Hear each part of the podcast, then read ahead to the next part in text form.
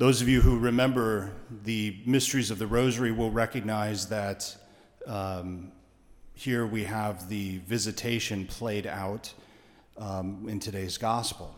It seems a, a fitting time to consider um, our devotion to the Blessed Mother and where does it come from? From whence does it come? And, and why would we continue it?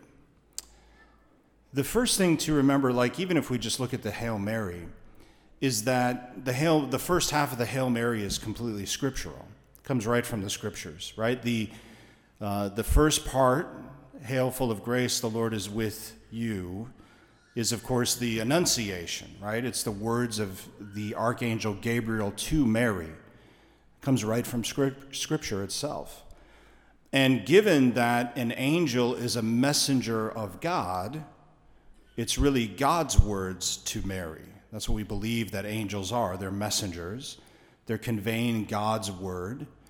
And so they're conveying what God thinks of Mary Hail, full of grace, the Lord is with you. And then, of course, we get to, to uh, post Annunciation, and Mary travels to see her, uh, her relative, Elizabeth, who she's been told is, is also pregnant with child. And, and she's much, much older, much, much older. And custom would have dictated that actually, as Mary went to meet her, Mary would have given her a great deal of reverence, just, just out of respect. And yet, the opposite happens, right? The opposite happens, which is that Elizabeth says to her, Blessed are you among women, and blessed is the fruit of your womb. Right? The whole first half of the Hail Mary is scriptural. She's full of grace. From, from there, we extract all kinds of understandings about her. What does it mean to be full of grace? What does it mean that a virgin is, is bearing a child? What does it mean that she's blessed among women? What does it mean that Elizabeth even is able to say, How is it that the mother of my Lord should come to me? Right? Already there's this proclamation of not only who Mary is, but who Jesus is. And then, of course, the, the rest of the Hail Mary, we're asking her to pray for us which seems to be a kind of a neighborly thing to do. We ask all kinds of people to pray for us. Why would we not ask Mary? Interestingly, we have archaeological proof that the first century Christians, who are all Catholic, everybody was Catholic, the first century Catholics on their tombstones, you can go and see it to this day, asked for Mary and St. Peter to pray for their dead. It's written on the, on the tombstones themselves or in the, in the catacombs. That already, first century, we believed that praying for, asking people who had died to pray for relatives was something beneficial, something we, we ought to do. The other thing, you know, people get hung up on, well, you have statues of Mary. Of course we do. I also have pictures of my father who has died. I have pictures of other people who have died. I have p- pictures of people who are still alive, and I ask all of them to pray for me. Why wouldn't we? Why is that so hard to jump to that conclusion?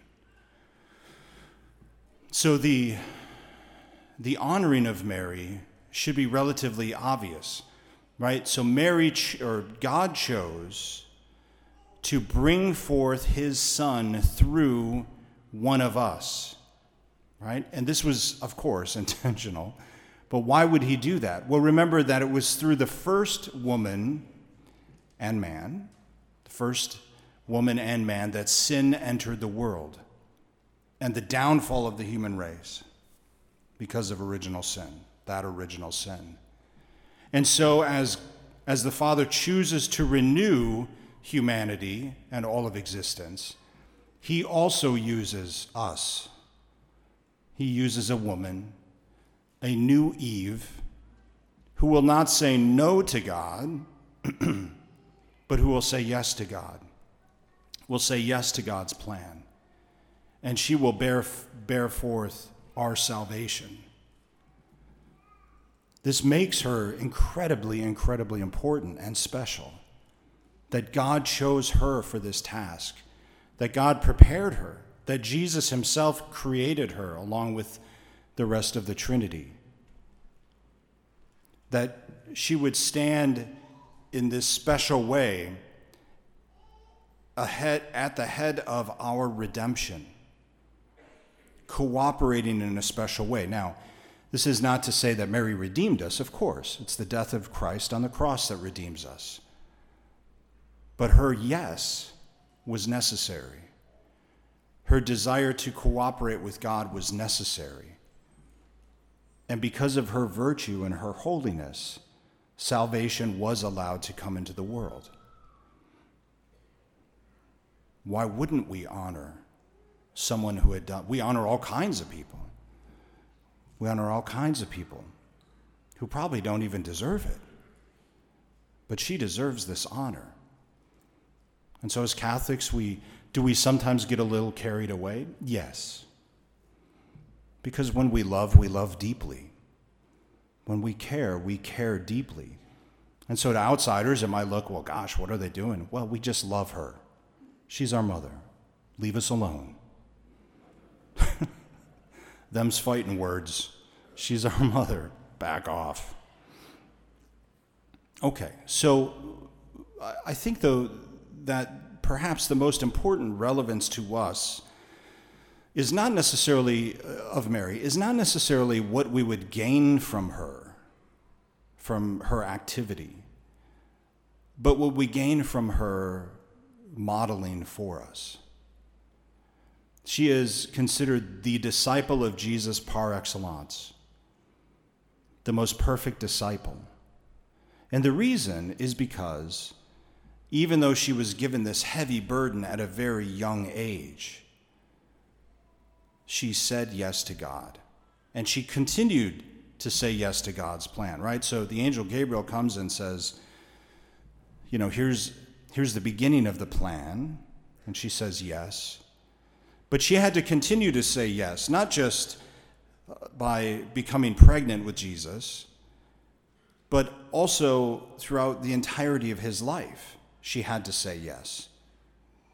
As she saw him suffer, as she saw him tortured, and ultimately as she watched her own son die, she had to continue to say yes to God's plan.